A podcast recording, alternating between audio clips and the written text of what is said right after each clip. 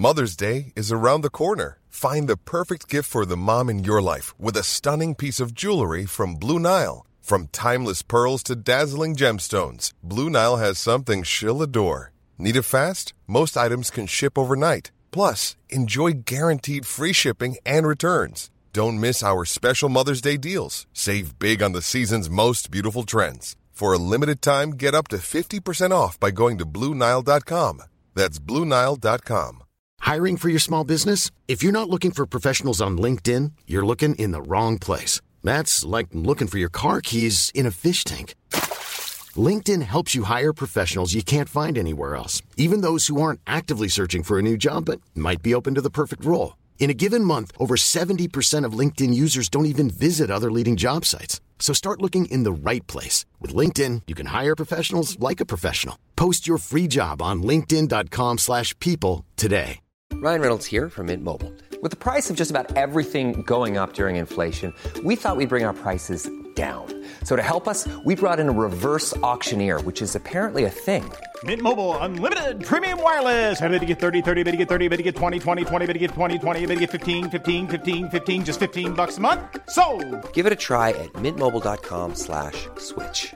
$45 upfront for three months plus taxes and fees. Promo rate for new customers for limited time. Unlimited more than 40 gigabytes per month. Slows. Full terms at mintmobile.com. This episode of Lay a Foundation is sponsored by Anchor. If you haven't heard about Anchor, it is the easiest way to make a podcast. It's free. There are tools that allow you to record and edit your podcast right from your phone or computer. Anchor will distribute your podcast for you so it can be heard on Spotify, Apple Podcast, and anywhere else you get your podcasts. It's everything you need to make a podcast all in one place. Download the free Anchor app or go to anchor.fm to get started. That is A N C H O R dot FM to get started. We love you, Anchor.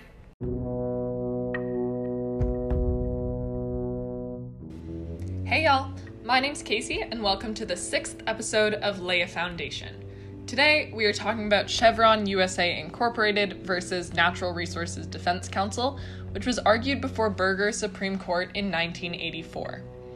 So, this is quite a jump forward in time from our last few episodes, and it is also the first time I'll be discussing a case decided by Burger's court. So, I'm going to take a moment to give a little bit of context about the court before we dive into the case itself. Warren Burger was the Chief Justice of the Supreme Court from 1969 to 1986. He was a conservative with significant ties to the Republican Party, and he was appointed by President Nixon. The Burger Court is generally considered to be the last liberal court to date and is often referred to as a transitional court because it served as a transition between the liberal Warren Court and the conservative Rehnquist Court that would follow it. Even though the Burger Court held pretty different interpretations of some constitutional rights than the Warren Court, it didn't overrule any of the major decisions of the Warren Court, further leading to its being referenced as a transitional court. Beyond an understanding of the court, the major context needed in this case is an understanding of the Clean Air Act, or the CAA. The long title of the CAA is An Act to Improve, Strengthen, and Accelerate Programs for the Prevention and Abatement of Air Pollution, as amended. Essentially, it was written and designed to limit air pollution in the United States.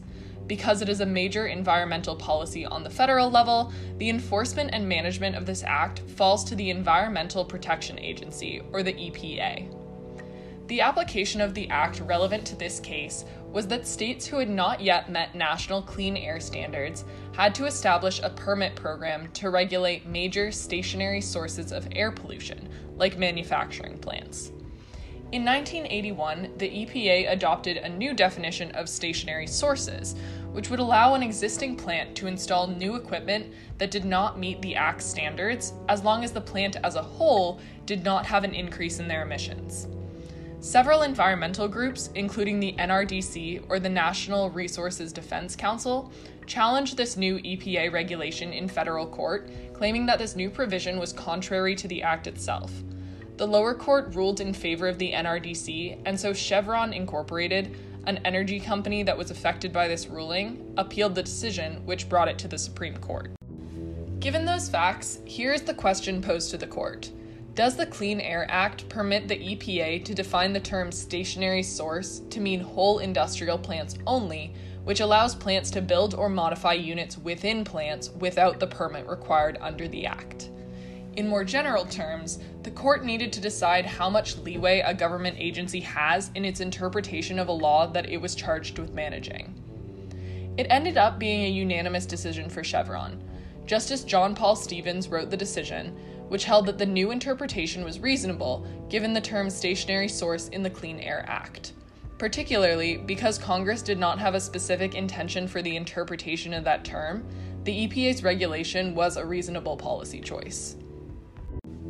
This case is famous because it establishes that the judiciary, when dealing with a matter of interpreting ambiguous language by a federal government agency, should defer to that agency.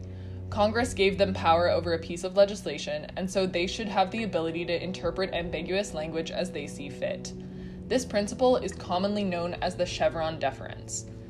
Justice Stevens describes the two step process of applying it as follows First, always, is the question whether Congress has directly spoken to the precise question at issue. If the intent of Congress is clear, that is the end of the matter.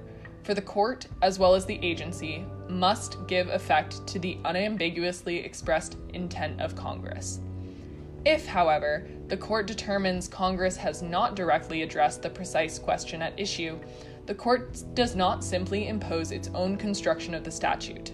Rather, if the statute is silent or ambiguous with respect to the specific issue, the question for the court is whether the agency's answer is based on a permissible construction of the statute. This ruling has been applied all across the board in the years since this decision. Many scholars and legal experts recognize it as one of the most important cases in American administrative law whereas some others note that this was common practice for the Supreme Court before this ruling, though this was the case that formalized it in jurisprudence. When you look at the cases that have used the Chevron deference, you can clearly see its impact. Though it was only decided in 1984, it has already been cited in over 11,000 judicial decisions and over 2,000 administrative decisions. These numbers continue to grow rapidly, averaging about 1,000 judicial decisions per year. Regardless of those numbers, there are many who oppose this decision.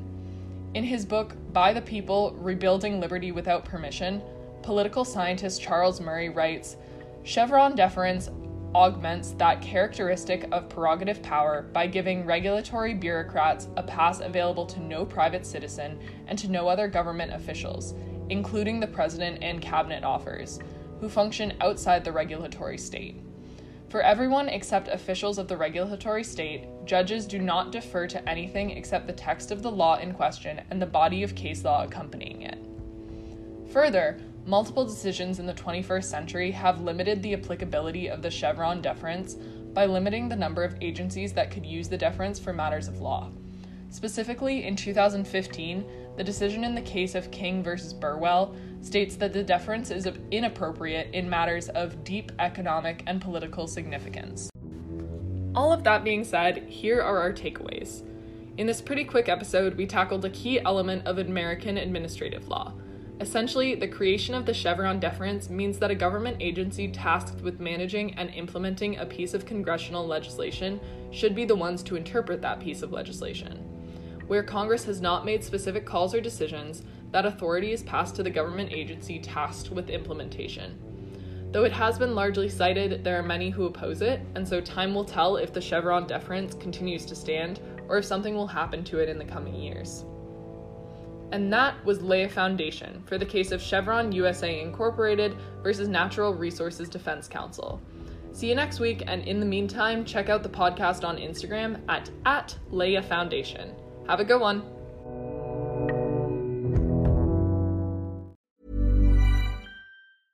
Normally, being a little extra might be a bit much, but not when it comes to healthcare. That's why United Healthcare's Health Protector Guard fixed indemnity insurance plans, underwritten by Golden Rule Insurance Company, supplement your primary plan so you manage out of pocket costs. Learn more at uh1.com. Planning for your next trip? Elevate your travel style with Quince. Quince has all the jet setting essentials you'll want for your next getaway, like European linen, premium luggage options, buttery soft Italian leather bags, and so much more. And it's all priced at 50 to 80% less than similar brands. Plus, Quince only works with factories that use safe and ethical manufacturing practices. Pack your bags with high-quality essentials you'll be wearing for vacations to come with Quince. Go to quince.com slash trip for free shipping and 365-day returns.